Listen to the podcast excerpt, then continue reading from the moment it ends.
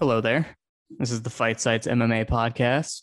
I'm Ed Gallo, owner and operator and proprietor. I don't know what proprietor actually means. I just assume it's a synonym synonym for the other ones uh, of the Fight Site. I'm, I'm, I'm the big boss. There was a guy uh, on one of our YouTube videos who really didn't like when I said I'm the boss, and uh, this is for you. Yeah, too bad Guy. he is the boss. I can corroborate that. Yeah, and I'm joined by Sriram Raleigh Darn, who is uh, also a boss in a different sense. A, a high-ranking member of the C-suite. Let's call me that. Um, yeah, happy to be here as always. Do you play the mob game on Facebook where you like you know level up through? You know what I'm talking about? Yeah, I know. I don't play it, but I've seen the memes. yeah, it's it's the game is a meme. Anyway, uh, we're in decently high spirits right now, which is weird because we were really depressed uh, on Saturday for the UFC card, and honestly, like it's not even like it was that bad. I mean, like Leon won and Izzy won, and it was like you know, yay. Uh, and then the, Figueiredo thing, we'll talk about why that was so depressing to us. Um, and spoiler, it's not because we hate Brandon Moreno. If anyone's gonna try to pull that untrue, yeah. um, but yeah, it- like it was a pretty good card. Just there are a few things that really bummed us out uh, about the future. Essentially, it wasn't really like the result of the fight itself was that depressing. Just like implications, uh, context really, really Yeah. Made us sad. So uh, what we're going to do on this podcast is we're going to break down the results of UFC 263 for the fights that we feel like talking about, and we're also going to preview a few cards. We're going to preview next week's UFC card, and we're going to preview uh, the PFL card a little bit that's coming up. There was a Rizin event this weekend as well, but uh, we we got a lot to talk about, and I didn't watch it, so that's going to be you know tough. It's gonna be hard. Yeah. So let's not let's not do that. Um, there was a PFL card last week. Actually, uh, Cam, we, we didn't discuss this pre uh, pre recording, but can we talk about that a little bit as well yeah. uh, before we move on to next week's events? So we'll do UFC 263 first, but I would definitely like to uh, talk about that a little bit because I don't think we got to. Um, but yeah, so no Patreon request uh, or you know podcast topics or anything like that this week. We'll, we'll get them. Um, there's not really many podcast topic requests. There's one um, that you guys want us to do something about Japanese MMA on uh, Horiguchi or someone of that nature. Uh, in the request, there was some language about uh, there not being any uh, Japanese MMA content, or there wasn't anything about Sakuraba on the site. There actually is uh, a little bit of Japanese MMA content. Uh, a lot of it's on Patreon, and there's also um, a, a big Sakuraba article by Kyle McLaughlin that you should definitely check out. So just like go to our site and use the search function and type in Sakuraba, and you will see, in fact, there is one. But we'll definitely get you. We see your question, um, and yeah, we'll, we'll get to it soon. But yeah, we're gonna talk about uh the the event. So, Sriram, uh, let's go a little bit out of order. Sounds good. Let's let's talk about the fight that made us the most sad first. Let's go in order of main card fights, uh, in order of our sadness. So I would say the most sad I was on the main card was uh, Brandon Moreno beating Deiveson Figueiredo Easily. we we we did our, our video that week of uh, the bad calls of their first fight, which was a bad call. Um, it was a draw for Moreno, and we called it. I didn't call it, but Jerome called it, and it came from somewhere. A drawbery, which I think is an amazing term. And yeah, we uh we were like, yeah, he definitely won that fight. And like moving forward, it was like Figueiredo was probably could have done the same exact thing. Yeah. and one he had a lot of good stuff going on the feet and basically the only issue was that he kept getting taken down with this body lock because his defense is horrible in that position like does not know what to do. Um, and Moreno's good at it i think but it's like he, his reactions are so so bad in that situation. So we're like all right that's a technical thing. He can fix that pretty quickly if he tries. And uh, yeah we figured that it would be largely the same because like how much better can Moreno get in what six months, Yeah. something like that. Uh, So he got yeah. a lot better, I think, but it was still a really Mhm. depressing showing because it didn't look like Figueiredo knew that all he had to do was the same thing again. I it's like he didn't know or here here's I think it's a combination of factors. There's never it's never really just one thing. Yeah. Um, and like, absolutely part of it is Moreno was fighting what would have been a tough fight for him anyway.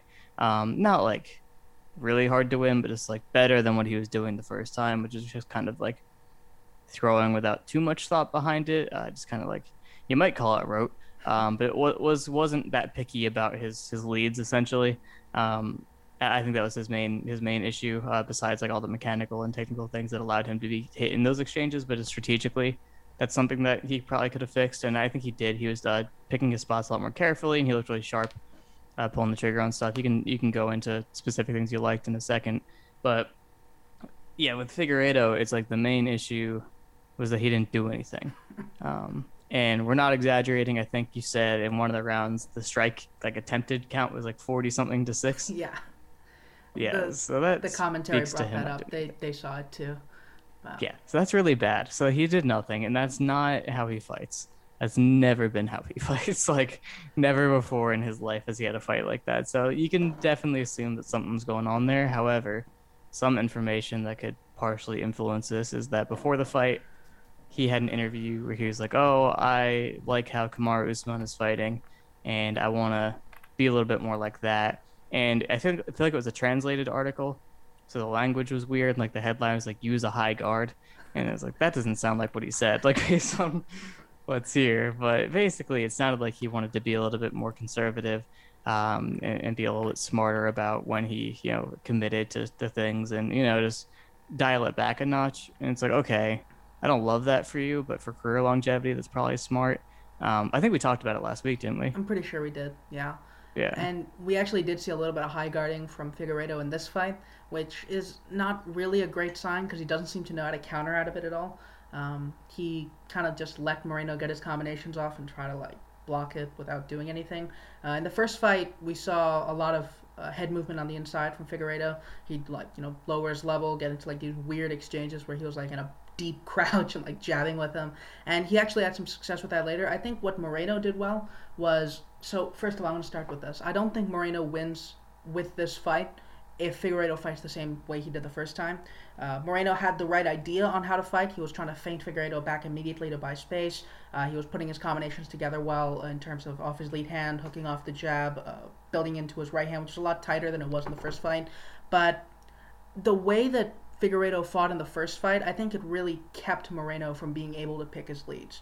Uh, and by that I mean, a lot of people think that Figueiredo's offense is what backed up Moreno in a sense. I think Figueiredo's insistence on the ring craft is what opened his offense up, where when Moreno would back up and be up against the fence because Figueiredo would just not really care about what Moreno was doing and just keep walking forward, it would force Moreno to start jabbing to back him up or jabbing and left hooking, and he wouldn't have the opportunity, right, to put together these really nuanced, clever combinations that he put on like Kai Kara-France or Jussier Formiga. It just wasn't really an option outside of very specific moments. So one thing that I've seen a lot of people say is that since Figueiredo was getting intercepted on some of his entries, there's this one clip going around. Figueiredo steps in with like that Tony Ferguson uh, little step in elbow, and Moreno counters him with an elbow, and it looked sweet. It was genuinely a very cool thing to do, but Figueiredo has always been very, very counterable on entry. It's like he, he got countered on entry a bunch of times by Jussier Formiga, which is fine. He also got countered on entry a bunch of times by Moreno in the first fight. It's just that he kept such command of the ring craft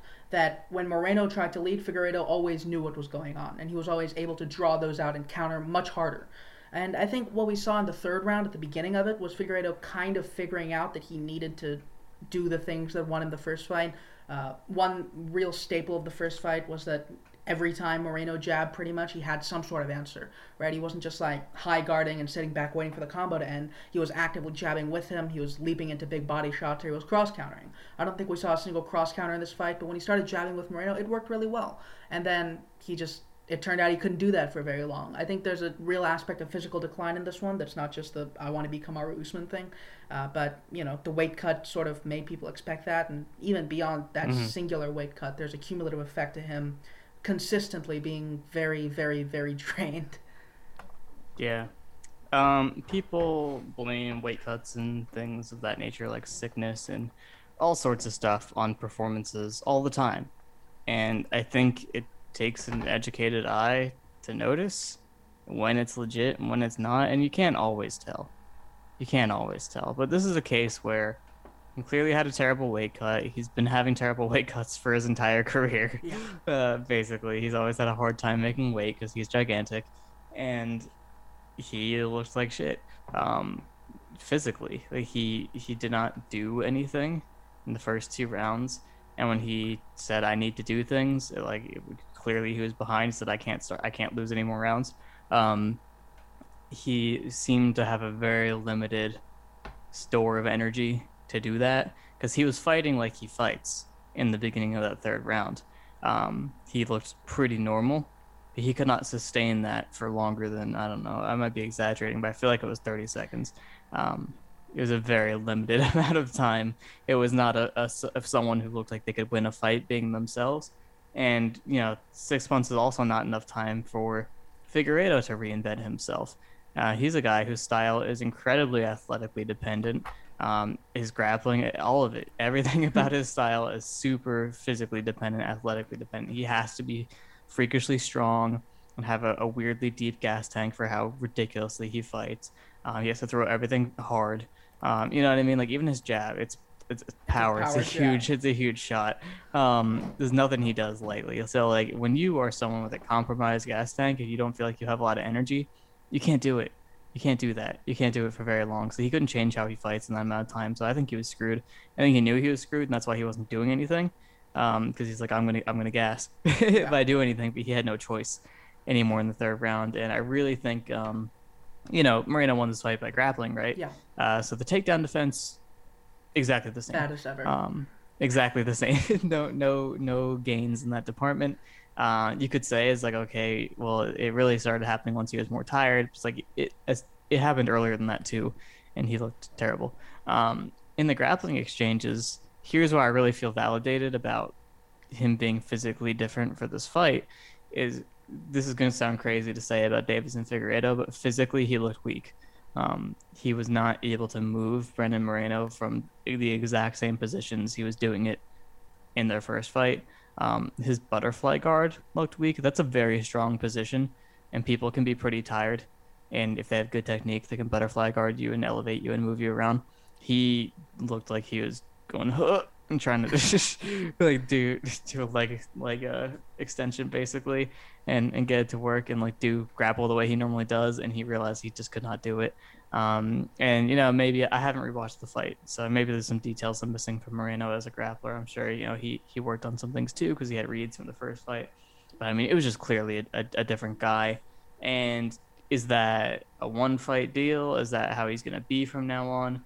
That's what we don't know. And I think that's what makes this the most depressing fight is that Figueiredo had a piss poor performance. It was terrible, um, a really, really poor effort. And Moreno had a great effort. So you're never going to win like that. Um, so that's like kind of hopeless if you can't you know go back to normal or make some huge adjustments to work with with the changes or he's going to move up to bantamweight so it's like the implications of this performance were a, were a lot more depressing than the loss in itself. It was like, oh, are we are we done with like Figueiredo being this like pound for pound elite guy? Was he ever? Probably. Uh, I think so. It was a very short run, and I think a lot of it happened as a contender. I feel like even honestly, even the Formiga fight was probably his prime. Yeah. Uh, he just fought an insanely stupid fight, and Formiga exploited his flaws. Um, but yeah, I would say he he might have used up his prime, and he's in his 30s, so it's entirely possible. But I think that's the thing that really has me down.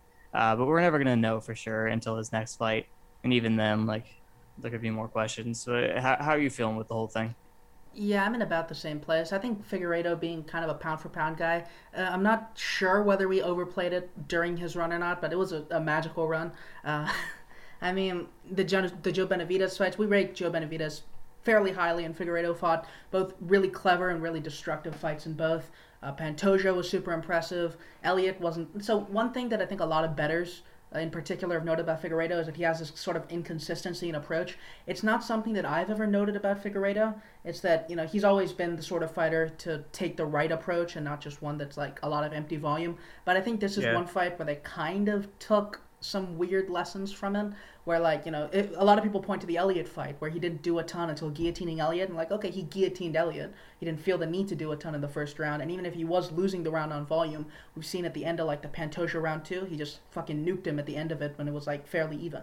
So we know Figueiredo knows when he's winning and when he's losing which makes it like he, he was a fairly rare fighter at flyweight. And I think the fact that he's lost the attributes that made him so special it's incredibly depressing to me. Like at best, I would have had him like top nine to fifteen of the pound for pound list, and even that might be a little bit generous. But I just enjoyed his style a lot, and I think it's pretty much gone at this point with the way that he's declined physically.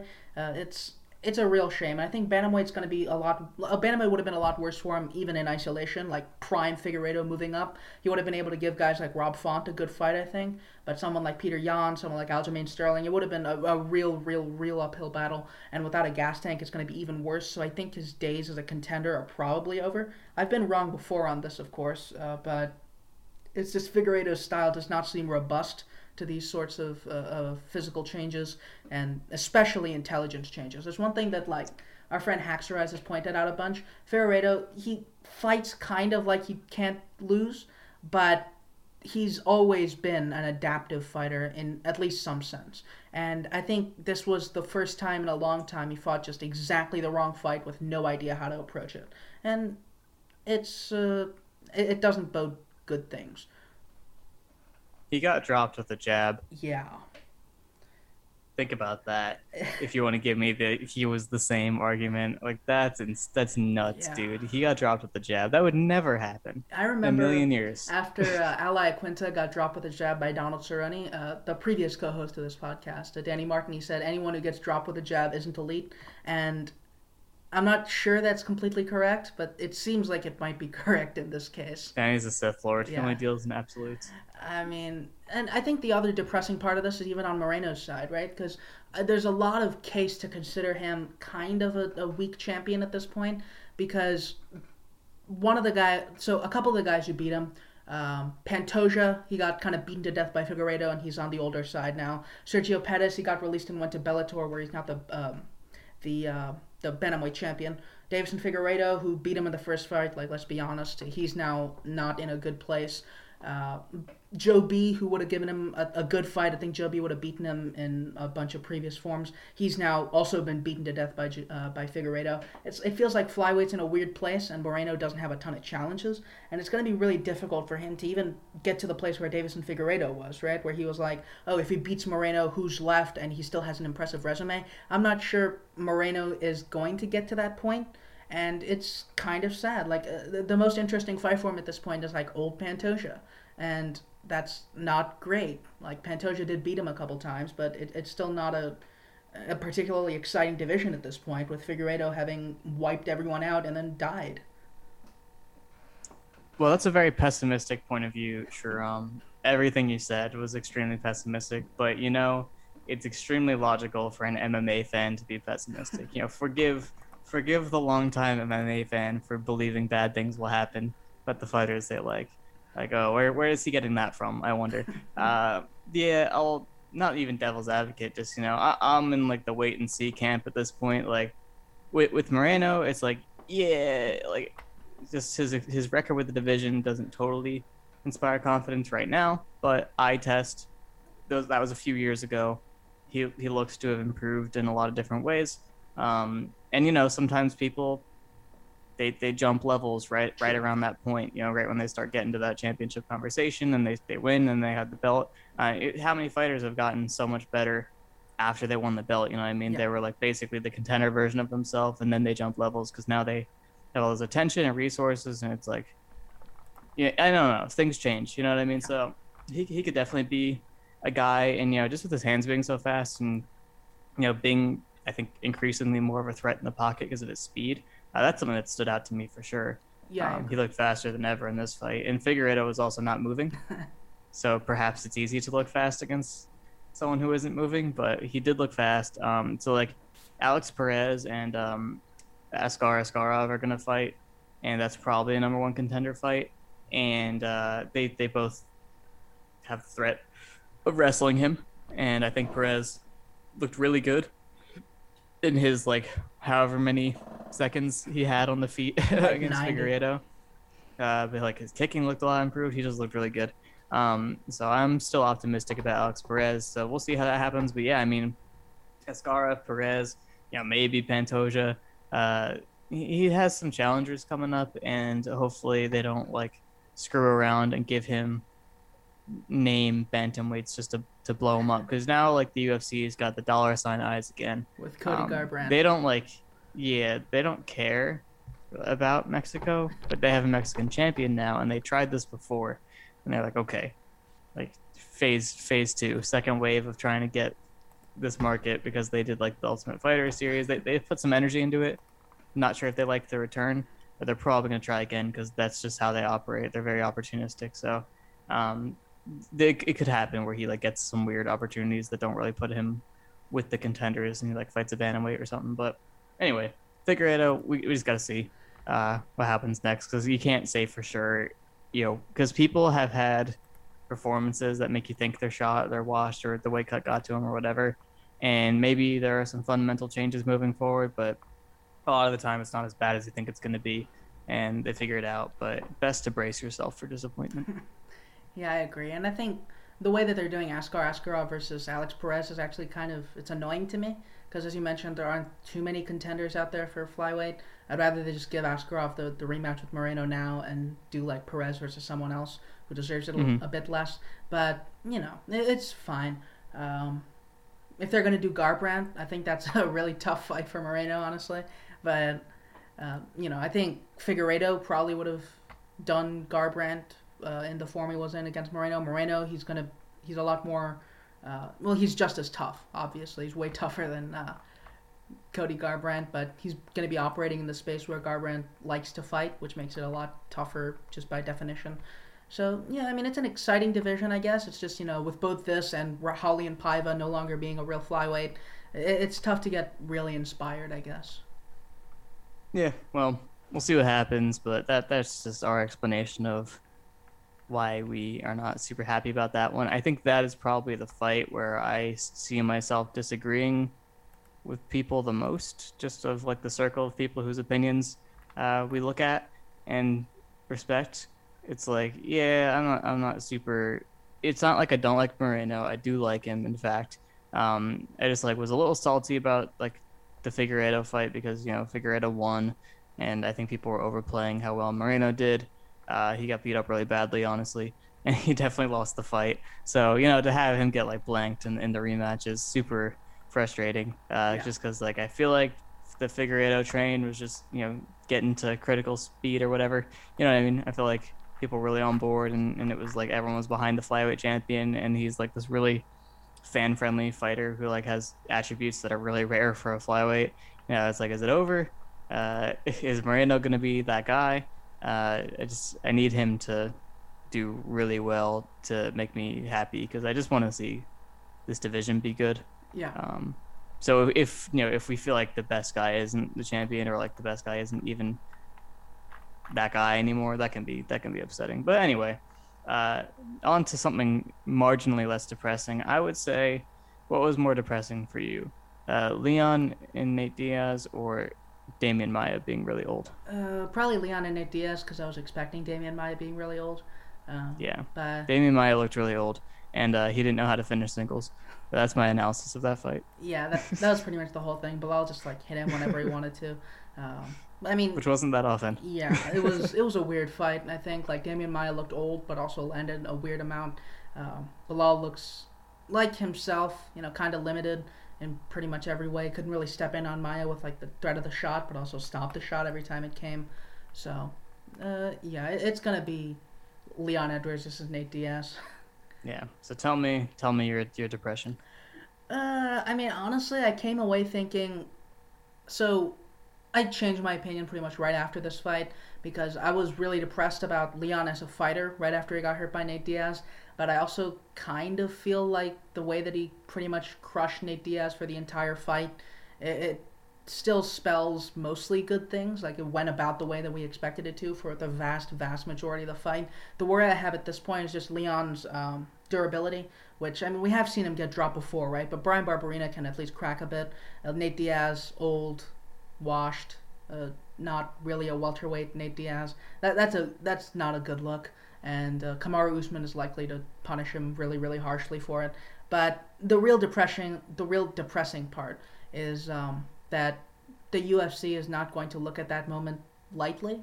Uh, we've already seen Colby Covington be named the next contender for the belt, which is a, a way less interesting fight than Leon Edge versus Kamaru Usman too, because we've seen like Colby Covington in decent form get beat up badly by Kamaru Usman, but it was pretty much expected. Uh, it's probably Wonderboy Burns winner uh, over Leon at this point too, just because it, it, felt to a lot of people like Diaz won this fight on that one moment, even though he got his leg kicked off and he got mostly boxed up in the pocket and he got his face elbowed off for like 24 minutes. So it's it's sad. It was a clear win, obviously. He probably got several 10-8s in there, but it's very very sad. Yeah, it's not even like I'm throwing a tantrum because Leon Edwards didn't completely dominate every second of the fight. It's because I saw what his chin is like, and that was a huge bummer. Um, like if you are someone that's gonna beat Kamaru Usman at welterweight, you cannot get put out on your feet by Nate Diaz. Yeah. By one punch, essentially. Um, that's not okay. Not in the fifth look. round after you're beating him up the entire time. He shouldn't be capable of doing that. Um, and that's kind of why you should be angry with Leon fighting like himself against Nate Diaz. Because like against Belal, he really pushed it. He came out really aggressively. And against Nate, he was like, "I am so much better than this guy. I don't have to do very much at all. I'm just gonna be better than him the whole time, and you know, get get my get my win." And like, it was fun for a lot of it and he was like, you know, sweeping him, like you know, doing the block, uh, block and trip, uh, you know, running through dump. like when Nate started to try to check the kicks. Yeah, um, that was cool. Um, you know, just kicking his leg a lot. I always enjoy that. Uh, just generally did, did cool things, countered him a decent amount on the back foot, and yeah, it's just like Nate kept putting himself in these stupid positions, like he's bending over, like near the cage, or like he's like totally coming out of position and there really wasn't any reason for Leon not to kick him really hard in those situations. And he maybe once, maybe once he did it. It yeah. was just really frustrating. That it's like, okay, you can do so much more. Um, and he's not a counter threat. He's a threat on the lead because your defense is also not quite what I thought it was. Um, it's also one of those things where like you don't really know how seriously to take Diaz's threats because he was all over the map in that fight. Yeah. So like you're not totally expecting it to come. So you know, there's probably a bunch of stuff that made that fight weird, but Chin didn't look very good, getting getting pretty much knocked out um, in the fifth round there, and uh, yeah, just the, the, ability to not fight the smartest fight possible um, is something we always kind of knew about him, but we kind of thought it in a ringcraft way. Um, like generally with aggression, we thought that was something he was capable of because we thought saw it. But yeah, it's just like Leon being a little worse than expected honestly is, is how I'm feeling. And again, it's something that like Nate could have just brought a really, really weird fight out of him, and that punch just landed in a really great spot. And there's just like a, a I'm not gonna say it was a perfect punch because it definitely was terrible. Yeah. Um, and his leg was dead. There's no way it had like actual yeah, transfer. Uh, it might have just been a, a, surprise thing. I don't know what happened, but yeah, I mean, it, it could just be a, a, a really weird night for Leon Edwards and doesn't reflect what it's actually going to be like. Chins are weird. Chins True. are definitely weird. But um, if Usman didn't knock him out, I'd be really surprised, just based on how that went. yeah, I think it's also a thing where, um, like, we've seen guys have like weird, underwhelming performances on their way to the belt. The thing that I, the thing that I always think of is uh, Adesanya getting hurt by Gastelum like several times and then just beating the crap out of Whittaker. Like that's. I just think that that's like so much more acceptable exactly. than Nate Diaz. It's Nate Diaz. Like there's a line, and I think people make like. I want to believe in Leon a lot, and most of that performance made like it didn't really diminish my belief in him because it was all stuff we already knew, right? He's not an urgent fighter in terms of looking for finishes. Uh, someone clowning isn't really something that's going to make him go harder. Like the harder you go at Leon, the harder he's going to go back at you.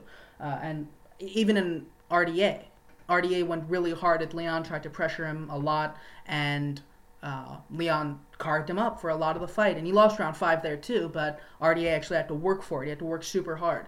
And Nate just kind of reached out and hit him because he like tricked Leon into not thinking he was going to do anything for the entire fight, and he was only not going to do anything for ninety six percent of the fight. So, I mean, it's weird. Like I think he has a better showing against Usman just because any failings he has against Usman are broadly more acceptable, uh, and you know even losing to Usman is a lot more acceptable than having a tough last minute against Nate Diaz. There's like no way it could possibly be worse. But yeah, I think he's he's probably not fighting Usman next, which is the worst part. Uh, it's gonna be Mhm. like It's gonna be Masvidal. yeah, I, I don't hate the Masvidal fight honestly. I think Mas- It's a good fight, Yeah, I think Masvidal. but I'm worried he's gonna lose. Uh, I don't know. Big durability difference. That's one thing. Uh, Mhm. I think Leon's still a lot better than him. It's just that Masvidal is the kind to like really go at someone who's clowning and being really vulnerable, where Leon is just like, okay, just keep clowning. You're not scoring, so I don't really give a shit.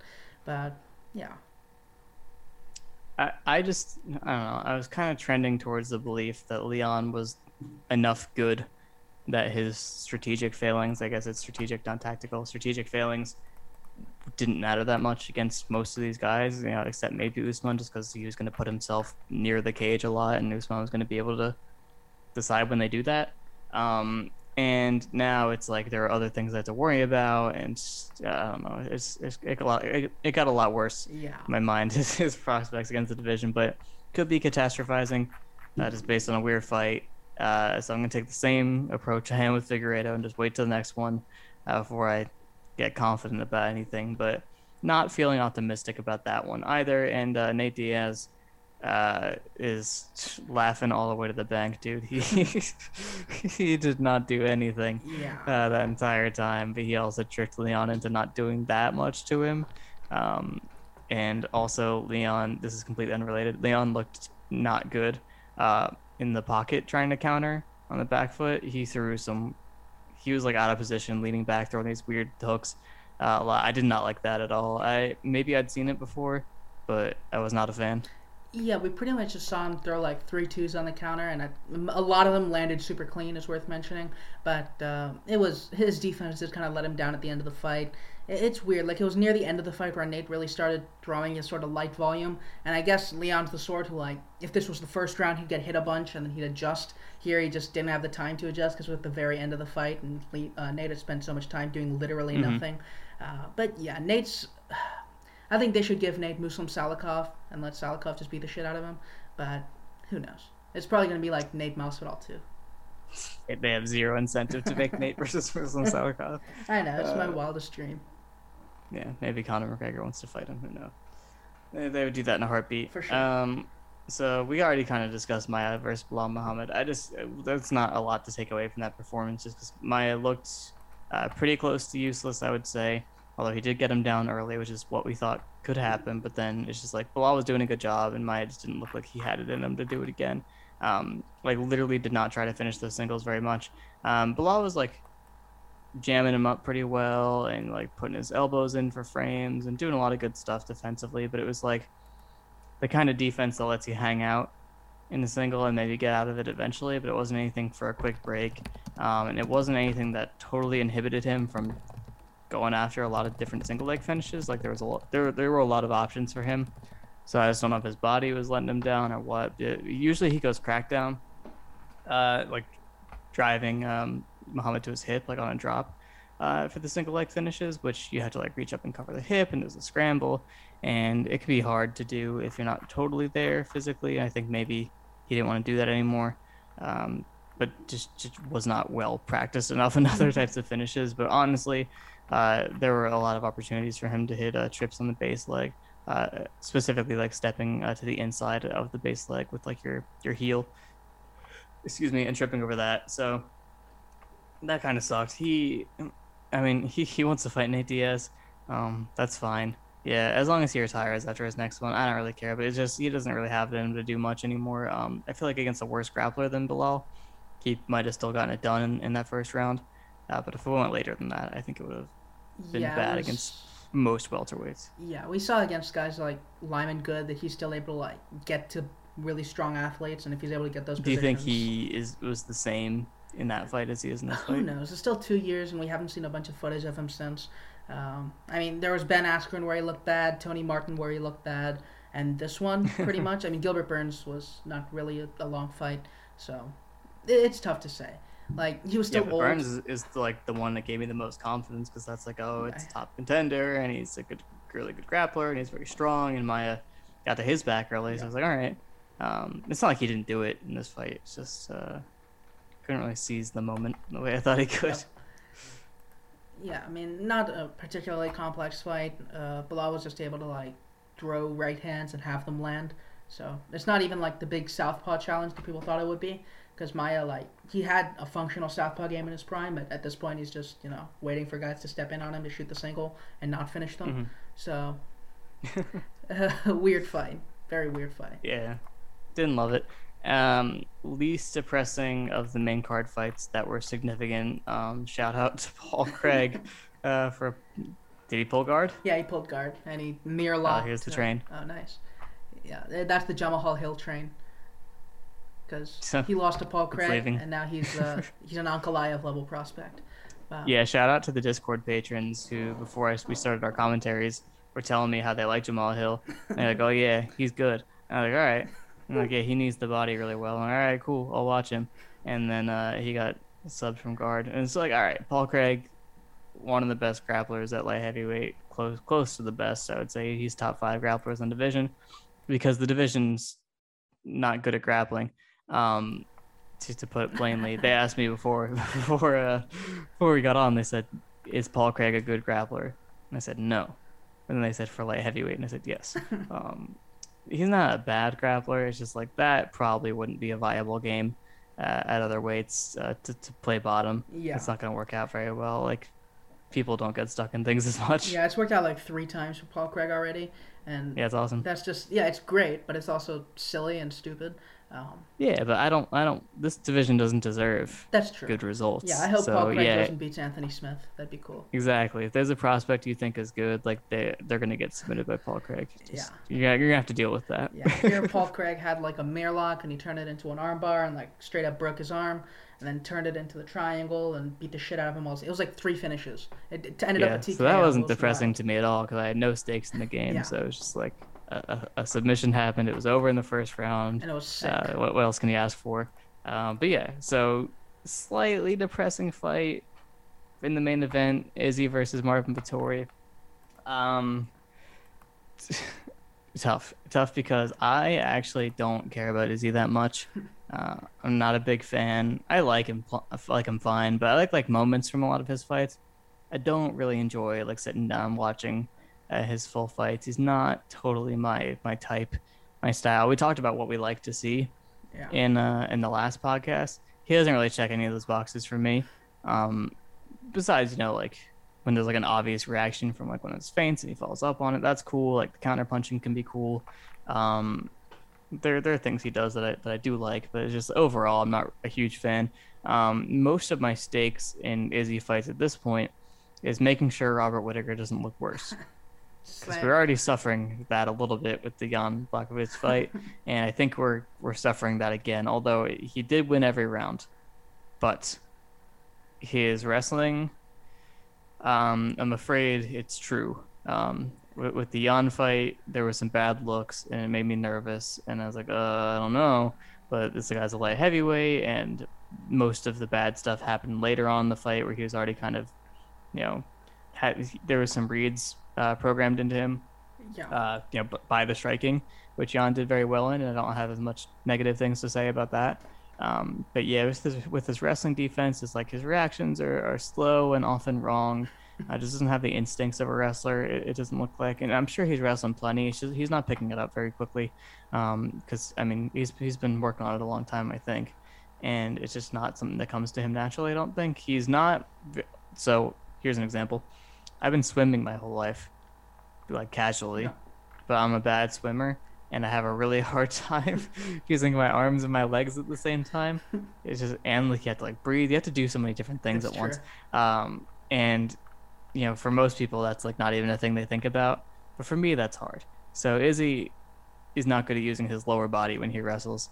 Um, he's like he knows a lot of the different tie-ups. He knows like some of the reactions he should have.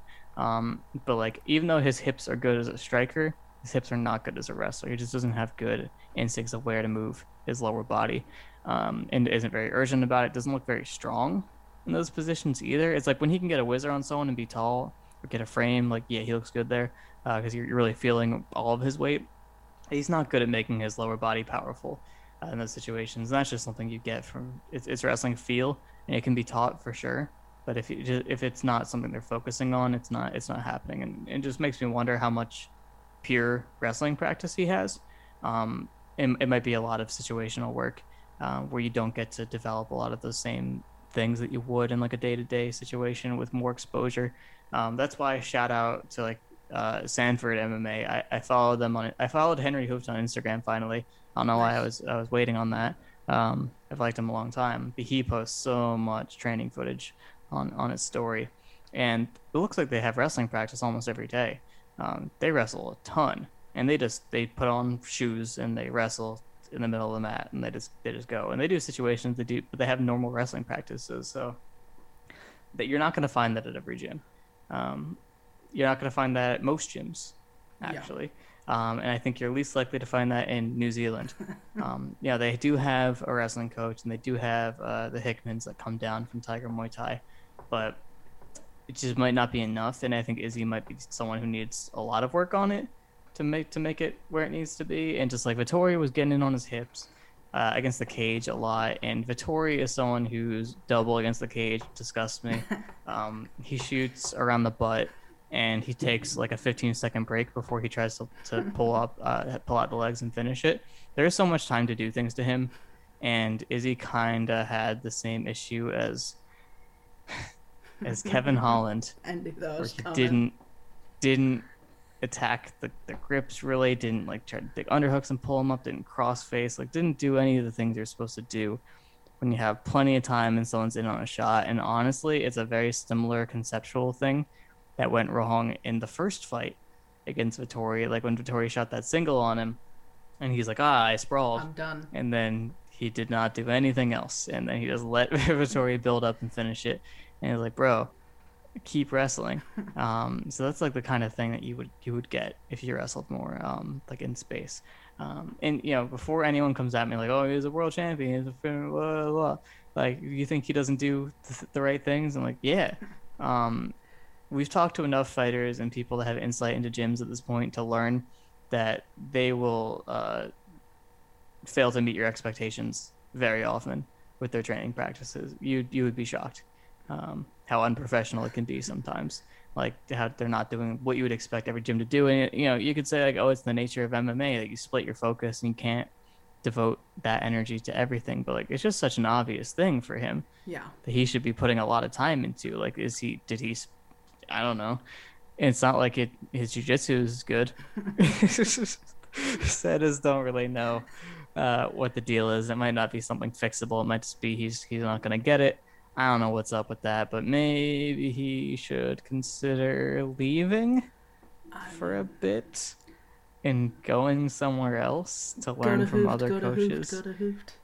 yeah, that's a good idea. He he should do that. Um, but I mean, like, who else is in this division? He's, is he going to fight Brunson again? I don't know if it's going to really be necessary to make those changes, but it's going to catch up with them eventually. Like, if Vettori is pulling competitive rounds out of you just because you're not that good of a wrestler, that's a problem. And also, uh, there were some striking things that worried me in this fight, but I've been talking a lot. So if you felt those things, feel free, but you can say other stuff too. Yeah, I'll get to the striking thing. So first up, I think the ring craft is it was actually kind of weaker in this fight than it was in the first fight. Yeah which surprised me a lot because like in the first fight, pretty much every time, right, Vettori stepped in um, and tried to like double jab him back. Izzy would like he was super diligent and like weaving out, changing directions. This time he was kind of walk to the fence really early. And there he would defend, and there were a lot of clips of like him weaving underneath all of Vettori's shots. It's like it looked cool, but also Vettori is not the dude you want to be doing that with when it comes to like defending wrestling shot entries. And uh, Ed mentioned Vettori's getting in on those entries not super difficultly, which means that your way to keep him from those areas are to not be against the fence. And Vettori is not that great in terms of shot selection against the fence. He's not that great in terms of shot selection in general. So is he being able to dodge all the shots? Like that's cool, but it's also not really great if you're getting pressure to the fence by a guy who doesn't. He plays the southpaw double attack without the big part of the round kick, which is incredibly bizarre. Like you're not supposed to, like that's not a great way to cut the cage. And Vettori was able to do it just by staying above his feet while walking Izzy back and threatening the jab in the right hand, or the left hand rather. So it, wasn't a great look. Uh, as for the other striking, I mean, most of the fight in terms of how he won was just he kicked the leg of Vettori over and over and over, and Vettori didn't have a response, which is fine. Uh, he had some nice setups where he was able to like question mark kick out of orthodox, land into southpaw, and uh, hit the outside of the lead leg of Vettori. Th- that stuff's cool. Uh, the boxing looked very weird to me. Uh, he did a lot of like this uh, lead. I think it was a lead left straight, like out of southpaw. He led with the straight and tried to come up with the right uppercut, but it wasn't ever a thing that well it worked once and then he tried it over and over and over um, for a fighter who's supposed to be that like building on his opponent's reactions it seemed like a weirdly hard read that he was so determined to make work it might have been something that it was just oh i want to keep Vettori off the shot but it didn't really work that way because of his ring craft in the first place um, yeah it was it was an incredibly bizarre fight. As much as I want Robert Whittaker to look good, I also want Izzy to look winnable for Robert Whittaker in the rematch. And I don't know if he did mm-hmm. in this fight, but we have seen Whittaker mix in the wrestling a bit more, so maybe he'll have some spots. Uh, yeah, that's pretty much all I got. Yeah, I'm not falling for this. I'm not. This is I'm being set up. Yeah. Clearly just, to get my hopes up. They're like, oh, look how vulnerable he looked and all these things that Robert Whittaker would do so well with. Like, no. Yeah, it's just not gonna happen. Don't you don't do this to me. You don't make me think that Robert Whittaker is going to win again. You're like, oh, here's the Kelvin Gastelum fight. Based on this, surely Robert Whittaker would do well. Nope.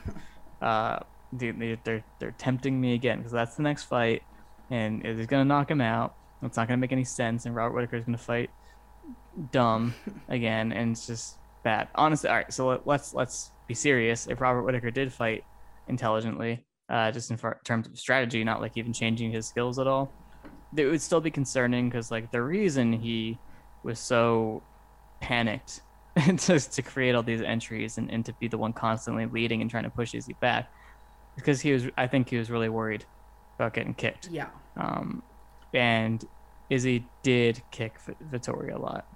That's that didn't go away. I mean, I think it's one thing where Whittaker's a lot more proactive at if he's not defending the kicks, which he doesn't do all that often, he's at least proactive at dealing with them in some way. Uh, in, against Cannonier, he was countering the kick with the jab uh, and like stepping through them with combinations. Against Gastelum, he actually just checked a bunch, but Gastelum's a bad kicker and kicks to the inside, obviously, because of open stance. Uh, against Adesanya, actually, had a couple of instances of just drawing his leg back when Adesanya kicked low, but obviously Adesanya hadn't really started building on, uh, building on his kicking game yet, playing them off his punches or doing anything to that effect. So I mean, it probably goes worse if he just sits on the outside.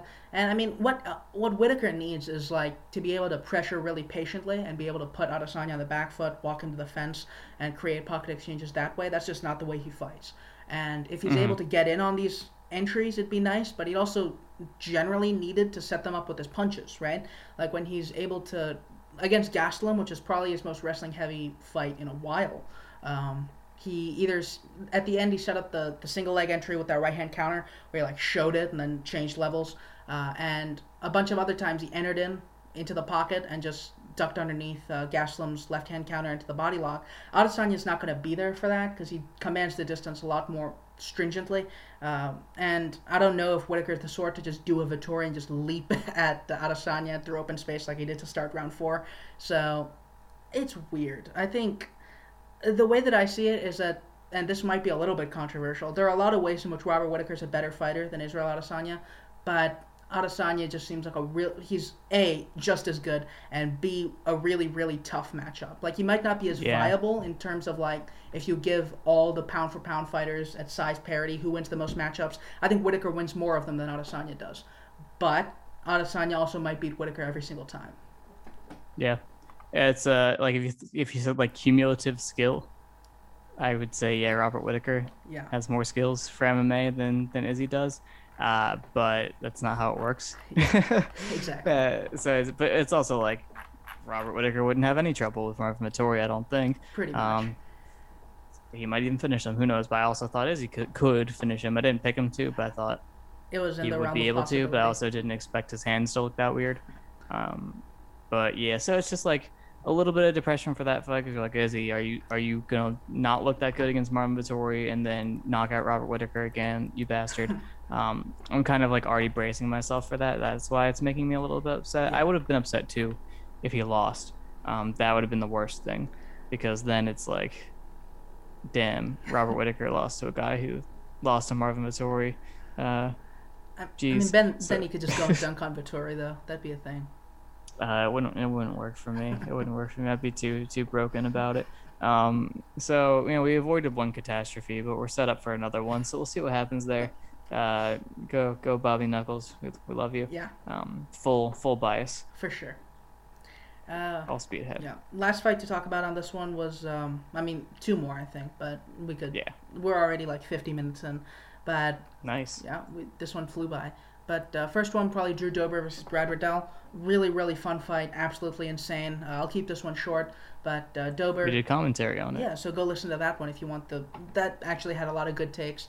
Uh, but yeah, Dober did a good job. Just a lot of hand speed in the pocket. Nice work uh, throwing the, the straight left, which caught Brad Riddell clean a concerning amount of times early.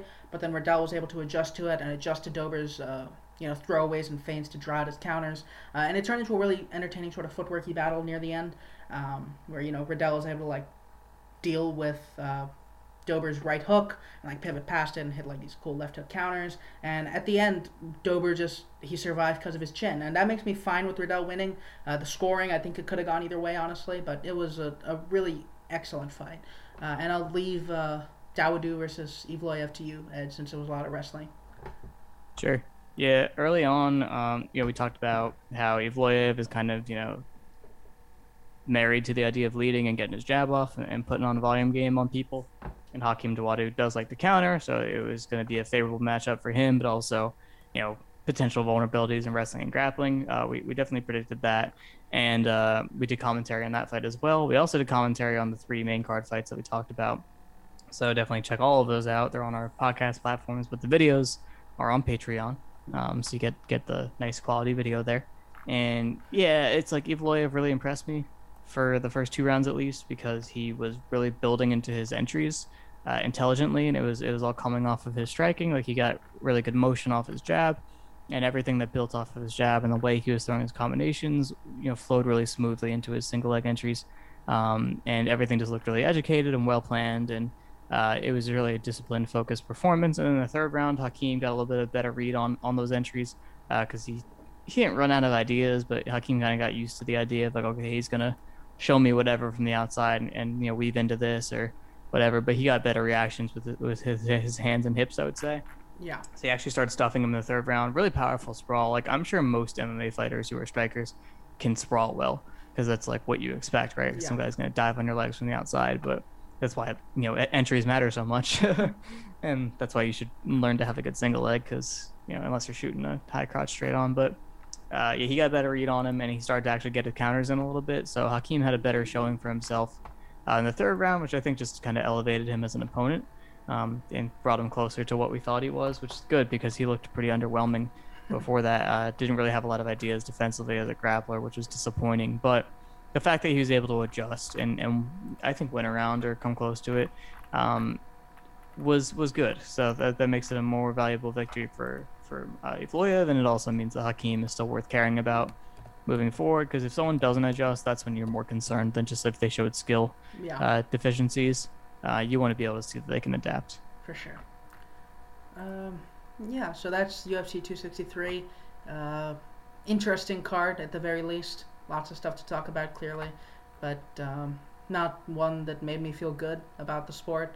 Uh, it was. Yeah. Uh, it, it proved that MMA is a lot cooler in theory than in practice at a lot of points. So, Come on. uh, yeah, we have PFL. So you want to talk about the last PFL event, right? yeah, just to run through it and just add some comments on the results, just because we didn't talk about it and we did preview it, and I did actually watch all of it. Did you watch it? I watched some of it. All right. Well, uh, bottom to top. Chris Wade uh, versus Armin Osmanov. Osmanov looked pretty interesting, and Chris Wade, you know, just volumed him super hard and was a really active kicker. I was impressed by that. Uh, Wade's always been really athletic guy who didn't totally know how to box uh, or do a lot of different things, but could wrestle, could grapple, and just kind of knows how to weaponize his attributes. So I appreciate that about him. Uh, he's got an interesting little style. He's probably on steroids um, because it's a really unrealistic style to, to work. Um, and he's doing better than he's out outside the UFC. So you do the math, Yeah. but it's not like he's fighting worse opponents. You know, I think Osmanov's pretty good. solid, yeah. Uh, hmm But he knocked him out, so that was cool. Um, he was getting his butt kicked before that, but you know, attributes, you know, you cash in. Uh, Shaman Rice was getting foot swept and grappled by this Jesse Stirn guy. I was like, oh no, this is terrible. And then Shaman uh, hit a Kimura sweep off his bottom side control and finished it. And I was like, all right, I'll take that. Um, so Shaman, you know, you just you just do you, buddy. I'm not gonna hold you to any standards whatsoever. Uh, get get the dub. Um, I learned that I care about Rajabov because he is at Hooft. He's a Sanford MMA guy, and he got a uh, 27 second knockout, and it was a uh, nothing fancy, but you know, cool. Ex- expected of how to athletically and powerfully enter into a combination from the outside. I mean, that's that's Hooft stuff.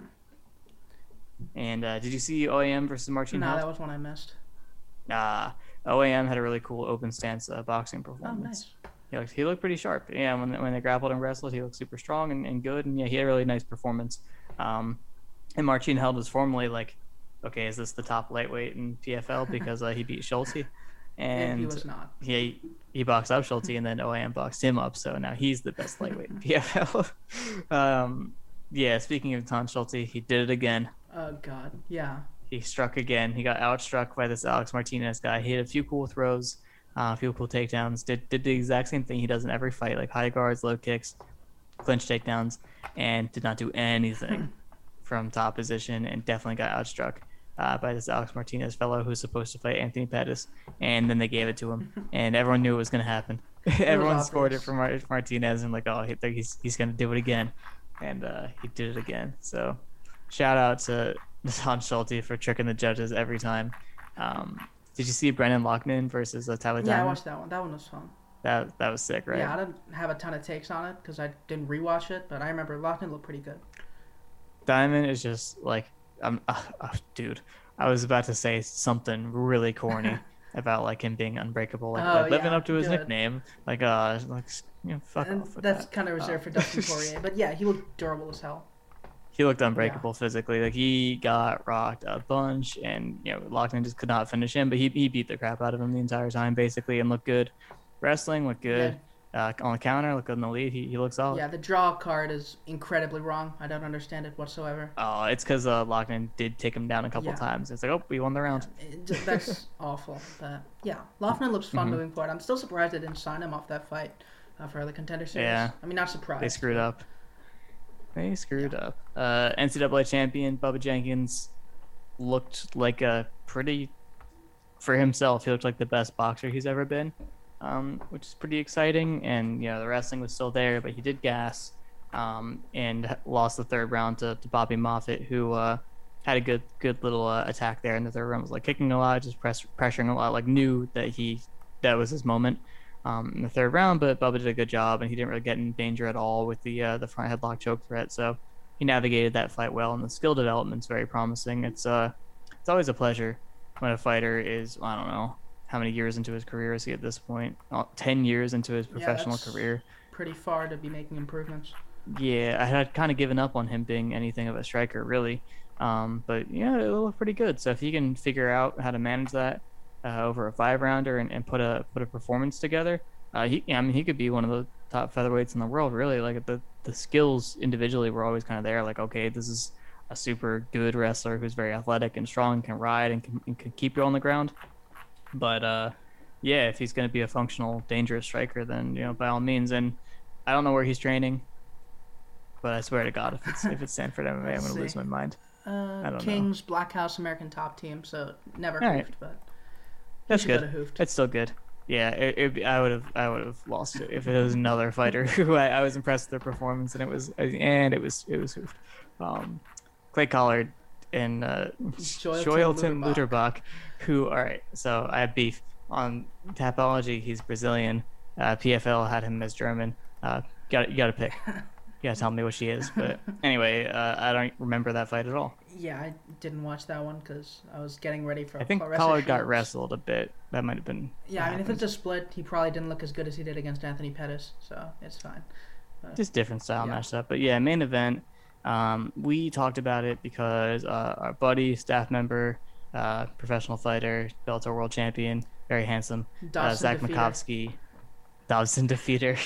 Zach Makovsky was training her because Zach Makovsky's been coaching up at uh, Finishers MMA in the Northeast PA, and Brittney Elkin trains there, so he was training her, and she got she got the Shields fight, so it's like cool. And Zach is not like I'm, I'm bailing him out. Zach has not been her coach her entire career. It's been like the past six months or something like that. So I think considering what it seemed like he had to work with, the weird game plan was was going pretty well. Like, and with this kind of fight, I think a weird game plan is acceptable because you can come up with some an ideal situ- solutions for other fights that you could for like a weird this person probably can only punch Yeah. uh, type of fight. But yeah, she uh she was doing like a like a long guard, um, sort of with her hands out, uh, just doing straight kicking and, and low kicking, and trying to keep her away. And I guess she was just trying to force the overcommitments to hit her reactive shots, and she didn't. I mean, the timing was pretty good in the shots. Like obviously, functionally as a wrestler, The mechanics were not great. Yeah. Yeah, it wasn't great, but like the timing was good on her entries. Uh, needed to work on her finishes, but early she was going upper body off the shots, uh, like against the cage and such, and, and hitting trips and stuff. And she looked pretty competent there. And like their top game early on looked pretty solid. I was impressed, um, you know, based on my expectations. And then, um, yeah, it's like she got she mounted her pretty early. I, well, first of all, early on Shields got up, which is not something I expected. She did uh, like give up her back and do the technical whatever you want to call it get up for MMA against the cage and did get up, and then she got taken back down. And I think Claressa Shields made a decision that that was a lot of work, and if she was going to win this fight, she couldn't be getting up and back down all the time, and just had to choose her battles, and decided to stall. um, Smart enough. and she did. She yeah, it was, it was smart enough, and Brittney Elkin fell victim to it. Uh, she was tying up her hands and just trying to pull her down into her and not letting her get off on any Big shots. Yeah. attacks. Really, um, apparently elbows were not allowed Hmm. for this fight, and it wasn't a tournament fight, so that's kind of annoying. Yeah. But um, that would have changed things, I think, because you need a lot less space to elbow, obviously. So them holding on to you isn't as big of a deal. Uh, but yeah, Brittney Elkin basically did the same thing uh, the entire fight. There were a couple times where she took some bad shots, and was really committed to like. So she had one leg hooked um, on, on the mat, and like it would have been like that dogfight position if she came up onto the underhook and she was at the whizzer, and I think she finished there once before, um, it got off to her back or, or something like that. But this time, like when she got more tired and was getting rocked a little bit, instead of going for the underhook, she was going all the way across Shields' body and attacking the far leg. And I don't know if she's trying to like roll it through, kind of like a deep half situation, but it just it was a bad idea and uh, it seemed to be her natural reaction. And maybe it's something that's more doable in sport jujitsu. Uh, apparently, she's a brown belt, uh, so maybe that's something she does in pure grappling. But you, it, was a bad idea, and that's what kind of got her finished. Honestly, is she probably could have finished that takedown that she was on when she got finished, um, but but did that and really tied herself up. But Shields, I mean, outside of not having a ground game at all, um, I think she had good instincts, um, and clearly smart enough to know when she could win, what she needed to do, and I don't know. It's like it's not really worth right now being impressed or thinking about it too hard because it's not a real division. yeah. Uh, women's 155, it's not developed on any level. Um, women's 145 is also not developed on any level, so the possibilities are pretty thin. There is Kayla Harrison. I, I am interested in Kayla Harrison. I think she would destroy sure. Shields right now, obviously. Um, that's very obvious. I don't need to say that, but I don't know. There's something there probably, but I don't know. It was just kind of like a gimmicky fight where you're like, all right, let's see how this works out, and uh, maybe some lessons learned overall. But I think Zach did a good job preparing her. I think you know while she had the energy, she was doing pretty well, and just had some bad habits that uh did, that crept up. And Yeah, you're not gonna fix know. those in six months, so I get it. yeah, Um, yeah, it's just like you might be able to fix them when you're fresh, but they come back when you're tired. yeah. You do what what's automatic for you.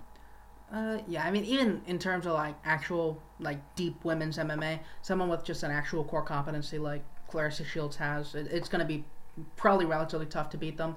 But you know, being a women's lightweight, it's uh, it's pretty barren, and the fact that the only person really there is a really overbearing wrestler, it's going to be tough for her to be able Mhm. to do anything. It's probably going to keep being fights where like she's a minus one thousand favorite, which I mean, you know, might as well go to Bellator for that. Am I right? No, it's, it's very Bellator. Um, yeah, they they could all link up. I think they're 145 division in Bellator. They might have a couple people. I know they have Julia Budd and they have Cyborg. Um, so I mean, if they're they're okay with like cross uh, weight stuff or catch weight or whatever, they could they can mix them into. There's at least like two or three matchups within that whole group of people that are worth watching, in my opinion, just because like in a division with five people in it, it's not really that much skin off my back to be familiar with the entire division and watch all their fights. If there's only going to be like two or three fights a year that actually have any of them in it, so I don't know. But uh, there's another PFL event coming up. Uh, I guess it'll be today Yeah. um, that you're listening to this. If you're listening on Thursday, Uh, it's the welterweights. It's headlined by Rory MacDonald, who is at Sanford. Yes. He is with Henri Hooft now. Therefore, I am a fan of him and I want him to win. Uh, but I think that's great for him. That's a gym where you really can't do what he's been doing in his recent losing streak, like being really hesitant and you know, not pulling the trigger, and not being physical, and not being mean. Like you gotta be. That's that's the gym for that. Um, so uh, hopefully it's been a good influence on him. Obviously his wrestling will only get better. Uh, training with Greg Jones and Tommy Barzini and all the great wrestlers at that camp. Uh, Logan Storley at his weight class. Um, I mean, if Usman still trains there at all, that that's that's an option. Um, but yeah, I think that'll be good for complementing what his skill set is right now, which is being a top game Yeah, guy. That's at how he beat Millender. That's Yeah. um, that could be how he beats Gleison Tibau, which is his opponent. How is this uh, guy still longtime around? UFC Yeah. Gleison Tibau is now at welterweight. Uh, just I don't think uh, we have to worry too much because Gleison Tibau lost his PFL debut to Joao Zeferino, who uh, got top gained by Fitch really easily, and I think Rory should be fine um, in that respect. And Tibau is also ancient. Yeah. He is uh wow, he is 37. That is so much younger than I expected. Yeah, for welterweight, that's not even. I mean, that's That pretty is 10 old, years younger yeah. than I expected. He's been a pro since 1999. I mean, he did go and beat Will Brooks recently, and you have to be in your prime to do that. But That's true. He's an elite fighter. yeah, I mean, just from a mechanical standpoint, as in Gleison Tibau is like a, a literal cube, like half in for half of his career. he could have been a little tough to wrestle for Rory MacDonald, tougher than Curtis Millender, who is uh, knotted as a wrestler. But yeah, at this point, he's too old, and Rory MacDonald probably knows his path at this point. He's not going to strike with Tibau, and he's not really been all that keen to strike in his recent fights. So, yeah. There are like two or three other fights that contain people um, that should be watched. Uh, Ray Cooper is, uh, I think, worth watching. Um, he punches hard and he has some decent ideas on his feet, and he knocked out Jake Shields twice. so you know you gotta love him for that. Uh, he's fighting Nikolai Aleksakhin, who uh, beats. He knocked out Jesse Ronson in his last fight, and Jesse Ronson's not like good, good or anything like that, but he's worth worth beating. Uh, knocking him out in the first round is impressive, so that should be a cool fight. Um, do you have anything, any thoughts on that? Yeah, I, not really. I know Jesse Ronson from. I think he was the one who got like weird split decisions out of like three really solid UFC Yeah. fighters. uh, Kevin Lee was one of them. I don't remember the others. Uh, let's see. Uh, Michel Prazeres and Francisco Trinaldo. So that's actually more impressive than I thought. So yeah, knocking him out in a Yeah. round is pretty cool. Uh, but I don't really know anything else about Aleksakhin other than the uh, Askren loss, where he was like kind of lighting Askren up for a bit and got wrestled, which is uh, pretty regulation. But you know we did point to that fight a bunch in our anti-Askren tirades. Um, yeah, Ray Cooper. I mean, probably has it, but who knows? It's fun. yeah, that's cool. Um, and then at light heavyweight, what? what light heavyweight? Um, what are you talking about? Uh, Hold on, gimmicky reason. It's because it's uh, Antonio Carlos Jr., aka Shoeface, is fighting Vinny Magalhães, who I believe is an ADCC champion. I might be getting that wrong, but I know he he submitted Werdum in competition. That's Yeah, and I, I think champion. Werdum was like was ADCC like finals level at the time. Um, I think he broke Werdum's arm, but yeah, he was a really good grappler and sport jiu-jitsu, and a, kind of a bad MMA fighter, except for when the you know It it, doesn't really matter if he's good at MMA or not, and can just do jiu-jitsu on them. Um, it could be a really terrible fight where they just try to kickbox, but hopefully they grapple, and that would be cool. And, and they're very different kinds of grapplers, but I say that, but I'm pretty sure Antonio Carlos Jr. did like a flying triangle uh, off the cage or, or something crazy like that against Gary Tonon. So, but that's like you know a guy who's smaller than him, but he might have some Yeah, stuff and- uh, too. He seems like more of a positional guy, where Vinny will, will go for things a little bit Yeah, more. I often. remember uh, Shoeface had that hammerlock sweep on Ian Heinisch, which that was cool. Mhm. But you know, obviously he lost Ian Heinisch because that's the exact sort of guy Ian Heinisch beats, and none of the other ones. But Yeah, yeah, I, I- I think it could be fun. I'm not super familiar with like their grappling styles, but it, like any grappler grappler fight, it could be fun. It could be terrible. yeah. Um, another one at welterweight. Uh, the man who tricked Jack Slack into thinking he was good, Curtis Millender, uh, is fighting the best welterweight in PFL, Magomed Magomedkerimov. Uh, I'm gonna watch this fight before I give any big takes about Magomedkerimov because I haven't really studied him. I just he beats all of their guys, so he's the best one by default. Um, but you know, Curtis Millender gets wrestled by everyone that can wrestle at this point, so that's probably gonna happen, Yeah. and he'll probably get submitted pretty early, um, or you know, knocked out. We'll see. And uh, one more thing is that Alexei Kunchenko is opening this card. Yeah, uh, I haven't heard too many great things about Sadibou Sy. Apparently, he's a kicker who's like big, so that might make it interesting. But yeah, Kunchenko's He might be old too. Yeah. They could be they could be old together. yeah, that's a good idea. Uh, Kunchenko is yeah, he's pretty old for welterweight, but he's actually uh, reasonably interesting. Uh, does nothing for the first round, does like one thing for the second round, and goes off in the third round, like wins all of them. Uh, so having these be three round fights, it's better than the two round fights they used to be, but not as good as five round fights for the great Kunchenko. But uh, yeah, he, he's a fun fighter. Uh, good boxing in the pocket, solid jabber. Uh, drew Gilbert Burns in my opinion, and definitely beat Alessio Zaleski, so Zaleski dos Santos. So should probably be undefeated at this point. But uh, yeah, I, I don't know if he'll go too far just because he's old. Uh, I think he's like 37. Yeah, he's 37. So he's Gleison Tibau old. He's he's a relic. But it's uh, I mean he should have some fun showings at least if uh, the guys are right and they don't just you know go off on him in the first round. Yep. So we're nearing the end of this podcast. We got one more card to talk about. It'll be pretty easy. Um, so UFC card, uh, fight night in the location of this card is Las Vegas. at the Apex. Okay, so small cage, and um, it's Korean Zombie versus Dan Ige. There's a couple other fights worth talking about here. It's not a, like a well structured card. There's not like a clear flow of like here are the good fights and here are the bad ones. It's just like ah, not super interesting. But the main event could yield some intrigue. Um, Tapology has the Korean Zombie ranked number four Ooh, at featherweight. That's not that's right. Definitely not Um, and you get number seven. So. That's also probably not right. yeah, well, what are you gonna do? Uh, so. Um, is there any reason to believe that we should still be, you know, excited for Korean Zombie fights, or is he gonna be half a shell of a man for the rest of his career? I mean, I'm not even that sure he was a shell of a man for Ortega. It's just that he wasn't. Mentally. Yeah, that's one thing. Mentally is one thing. But also, that, like, skill wise, I think there were a lot of reasons to have a bunch of questions about him.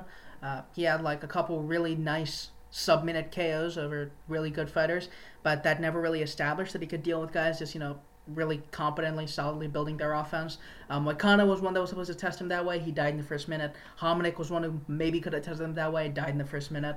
Uh, Frankie Edgar, who maybe could have tested him that way, was old and died in the first minute. So like, it's not a coincidence that he's killing people in the first minute, but it's also something where he's like not showing that he can't deal with people doing that sort of thing, or that he can either one. And against Ortega, he kind of showed that he couldn't. Uh, Ortega had like a southpaw jab and a, a bit of a level changing threat, both with his strikes and the takedowns. Uh, kicked him a bunch, and TKZ just had no idea what to do. Uh, so I've never been a, a big TKZ buyer. I think the Yair fight was actually where I dismounted because I think, like as clear of a win as that would have been if it went to decision, it was just an ugly, ugly fight, and I don't really trust him against like counter threats or anyone who can lead smartly at this point. Which is like at featherweight, there are a lot of guys who can do either or both. And I think Dan Ige, for all his faults, is kind of one of those guys. Uh, he's not super limited. He's not like a rigid fighter. He's reasonably versatile. Uh, he's fought clever fights in the past. Uh, he definitely lost to Barboza and, you know, obviously the Kattar fight. But even those are ones that he approached with some level of tact. And I think TKZ is one where that's probably enough to get him a, a good showing, if not a win. Uh, and considering that I don't really trust uh, TKZ's chin anymore, he got dropped like twice in the first two rounds by Ortega, and was apparently gone for the rest of that fight. That doesn't bode good things for the way that he fights. Uh, he's never had particularly strong defense, uh, and he's always relied on like being in his opponent's face. So who knows? I think Ige, you know, goes to his body, puts combinations together, hits him very hard, uh, kicks him, sets the right distance, blitzes in, does does all the things he did against Kattar with drastically more success. hmm Yeah, I'm not somebody who has takes on Dan Ige. um, really, I don't really watch him, and I don't rewatch his fights. I don't study him. I know he's like an athletic puncher, and you know he hits the body, and he is a grappler at base, and um, he's Ali Abdelaziz's best friend. All you know, the, the important facts. But yeah, I haven't really looked into him that much, and uh, I'm still mad at him for knocking out uh, Gavin what's his Tucker. face, Are Gavin you Tucker really super mad if you quickly. remember him? I, he erased him from a memory. That's how hard he hit him.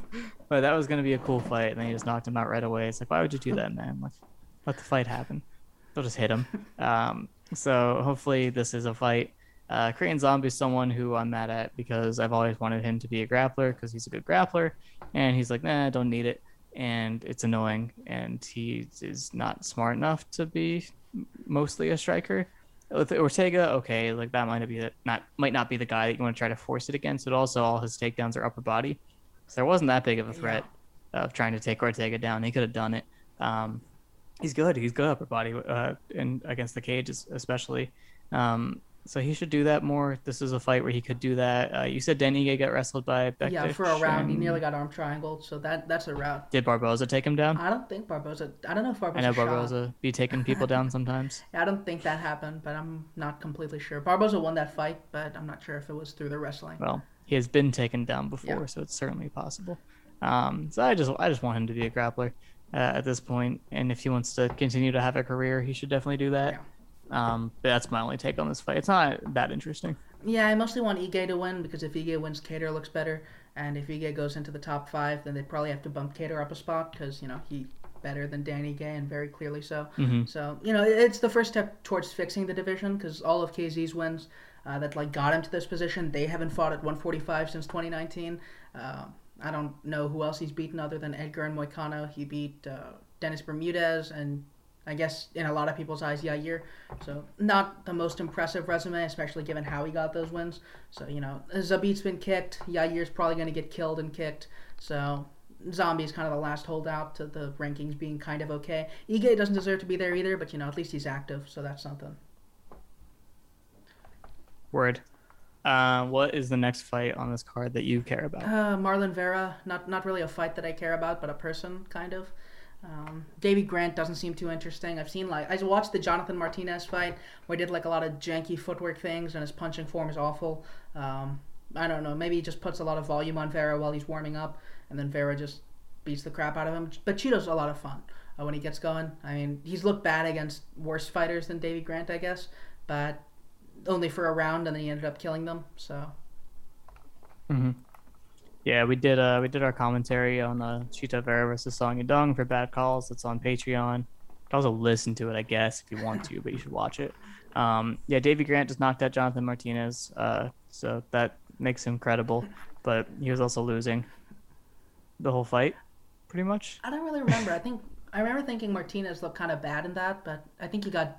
I think he dropped Grant. I think the moments were there yeah. that led to the finish. Like he kept kind of getting in that situation where he was exiting too slowly or was a little bit vulnerable coming out. Um, and Davey Grant has hooks. Yeah, it's weird because like his hooks look genuinely really gross, and he's got like two left hook knockouts in his last two.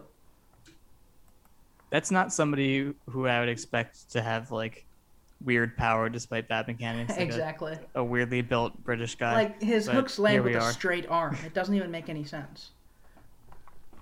Well, it's working. Yeah. So that's a fight. Um, we'll have takes on that after it happens. Uh, Julian Erosa is fighting. Uh, do, you, do you remember this guy? Yeah, I remember Woo Choi. Uh, he lost to Evloev and Gavin Tucker in his first two, I think, which made people think mm. he was like just a really bad can. But uh, he ended up being Youssef Zalal, which is actually pretty decent. Um, did a lot of like just defended his kicks and pressured him, which was okay. Um, he's not like super inspiring or anything, but he's like a solid talent. Uh, I don't know if Erosa is like okay. I don't know if he's good enough to beat Erosa, and Erosa's not like amazing, but you know we've seen him be functional before. It might just yeah. be too. Erosa's good yeah. enough, I think. Yeah, it might just be like two big featherweights banging it out, which could be fun. Yeah, and Erosa uh, definitely gets a pass from me. Not gonna say anything Woodson. bad about him because when he fought Sean Woodson, he did what he needed to do. Yeah. And uh, I'm just thankful for him. yeah, I, I thought it would take longer for a fighter to know what to do against Sean Woodson. Yeah. He did it right away. He's like, you don't have defense backing up. so I'm just gonna back you up and hit your body, and I'll wrestle you. And yeah, he ended up submitting him. So thanks, man. Thanks for that. And then he knocked out uh, Nate Landwehr, which is uh, I mean, Expected. I don't know. The guy's pretty tough. the guy's pretty tough. Yeah. So like knocking him out is like okay, yeah, cool. You should be able to hit him um, bunch, but when he's uh when he's grooving, he's in his flow. He's he's kind of fun to watch. Like sometimes it's annoying because you're like, all right, Like he's he does a bit of a Dominick Cruz impression at times, or like a TJ Dillashaw in the beginning of a fight impression. Um, it's like a lot of useless footwork on the outside, but he does have the right ideas to be a good fighter, and he's dangerous. So, uh, and he's got a ground game, so he's he's fairly well rounded. I, I don't mind him at all. Yeah, he had a good fight with Arce not too. someone, I, yeah, not someone I expected to uh, be a person I cared about because I did watch his season of The Ultimate Fighter. Um, he, I believe he got knocked out by Artem Lobov. Yeah. Um, but yeah, Ar- Arce boxed him up a lot on the back foot, um, which wasn't super inspiring. But not everyone has the skill set to do that. Uh, Julio Arce is one of a kind, Yep. really. the best ever. but yeah, let's see what else is on this card. Uh, Matt Brown's fighting. That's no fun at this point. Um, Neto BJJ against Rick Glenn. I expect. I don't have a lot of opinions on either at this point because I think it's been a long while since we've seen either. Um, last time we saw Neto BJJ was when he got knocked out by Hack Press on the Colby Lawler card, which was an incredibly long time ago. And Rick Glenn's been gone since 2018. So this is. Uh, uh, there's no reason to expect either guy to look particularly good, but if they're in good form, I think it could be a lot of fun. Um, Neto BJJ had that, in particular, that great showing against uh, Jared Gordon, punched his body a lot and ended up knocking him out on the fence. Um, Rick Glenn had that Gavin Tucker domination, which tends to be the way that people remember him. Um, but, you know, both are pretty functional fighters, fun to watch, uh, fun veteran fight. Mm-hmm. Uh, also, we're talking about uh, two good uh, strawweight grapplers, uh, Virna Jandiroba versus Kanako Murata. Uh, I watched Jandaroba; she seems pretty competent as, as like a top player. Um, she has a nice little style, so I, I think she could do pretty well. I think she's supposed to be a pretty good grappler. Uh, but is probably a bad matchup for her in that respect because she's not going to be able to out and she's going to have to play bottom. I'm not really sure if that's her game. Uh, Murata's pretty experienced at this point, but I'm interested in Murata because she is, first of all, super strong, very athletic for the division. Not like fast particularly, but uh, definitely strong and is maximizing that. And she's a very credentialed wrestler, so uh, definitely worth caring about. Probably one of the most credentialed wrestlers to ever fight in women's MMA. Uh, she won junior world title in 2011, and then she went seniors, and from 2012 after. Uh, May, so like September 2012 to her last competition. She medaled at every competition. So Nice. uh, I think she won another junior world title. Um, she never ended up going seniors for worlds. She never made the team, uh, but that's because Japan is the best uh, nation in the world for women's wrestling, and their team is really, really, really good, especially at uh, lower weights. She was at 55 kilograms and 63 kilograms, so she was never going to make the team because they were all like world champs and Olympic champs. Uh, so you had to beat a world or Olympic champ to make your team. Uh, but everything she went to, she was either you know, she was only took bronze once. She was in the finals of basically every tournament. Nice. So uh, she also won the Ivan Yarygin Grand Prix, which is one of the strongest non-world uh, tournaments there are. So she is super credentialed, uh, very experienced uh, athlete. Comes from a good athletically developed program, um, so she should know how to like get good and win stuff. Um, I assume she's training in Japan still. I actually don't know that. It says that she's fighting out of Tokyo, but that's not very descriptive. So I'm not sure where she's training, but um, wouldn't surprise me if it's Crazy Bee, just because that's the big gym Yeah. in Japan. Uh, but yeah, that, I'm going to keep an eye on that just because I, I definitely want her to do well. And uh, yeah, that's pretty much all I care about in this card. Yeah, this is a, a bizarre card because I actually like the main event a, fair bit. I expect it to be a lot of fun, but uh, it's not a particularly deep card at all, and it feels like a lot of the fights are just guy we like versus meh. But yeah, I'm excited for the card. I guess it, it should be okay. Uh, not a ton else to talk about. This has already gone what an hour and twenty now. Not long enough, in my Yeah, opinion. it should always be like two hours. The party podcast, but just with us two. Ah. Yeah. Uh, anything else going on? I don't think there is. uh, Patreon content. We talked about all the commentaries. Uh, we had bad calls for Chito versus Song Yadong. That was cool. Yeah, that was a good was fight. You should watch that. Uh, before that, I did another bad calls episode for Benson Henderson. Uh, I watched some of his like controversial decisions of the past, and I actually ended up being a lot more charitable to him than I expected. Um, he he, I'm not. I I definitely have cooled off on him. I usually I used to hate him, um, but watching those fights again, I'm like I think I had it wrong. Um, I think he was all right, and those decisions really weren't that bad. Um, the Edgar one, like yeah, he lost that, but it wasn't horrendous. And then the other two, it's like all right, he won those. So I was like, uh, actually felt a little bit better about the whole thing after watching it. It was fairly cathartic, and it's just nice to uh, you know, I've been watching MMA since 2010, and I've had good opinions about MMA since 2018 around then. So there's been a lot of me revisiting things and finding out how dumb I was or how bad my memory is and things like that. So that's always an interesting experience. Yeah. Uh, so check that out, and hopefully I'll have time tomorrow. I am trying to do a new resume review athlete uh, for a series for multiple episodes, and that athlete is Anderson Silva. He's boxing this weekend, so hopefully I can get it started this week. But otherwise, that's who I'm going to do, uh, just because you know I have my thoughts about his resume. I'd like to confirm them. I'd like to watch the fights and just get some better reads on him overall, because uh, interesting fighter, no Yeah, doubt. Sure. Uh, yeah, I don't really have anything in the works right now. I mean, if something interesting happens, I was supposed to write a Figueiredo thing, but I might be too depressed to do that now. So Yeah. maybe, like, I don't know if it's really worth doing. I might, but it'll probably be more on how his style is dumb for aging. Uh, we'll see. We'll see how this how it goes. But uh, yeah, the events coming up aren't really all that cool to me. Uh, so we'll see if there's anyone cool slash any performances cool enough to do it. Poirier McGregor is in like a month, so maybe that. But whatever.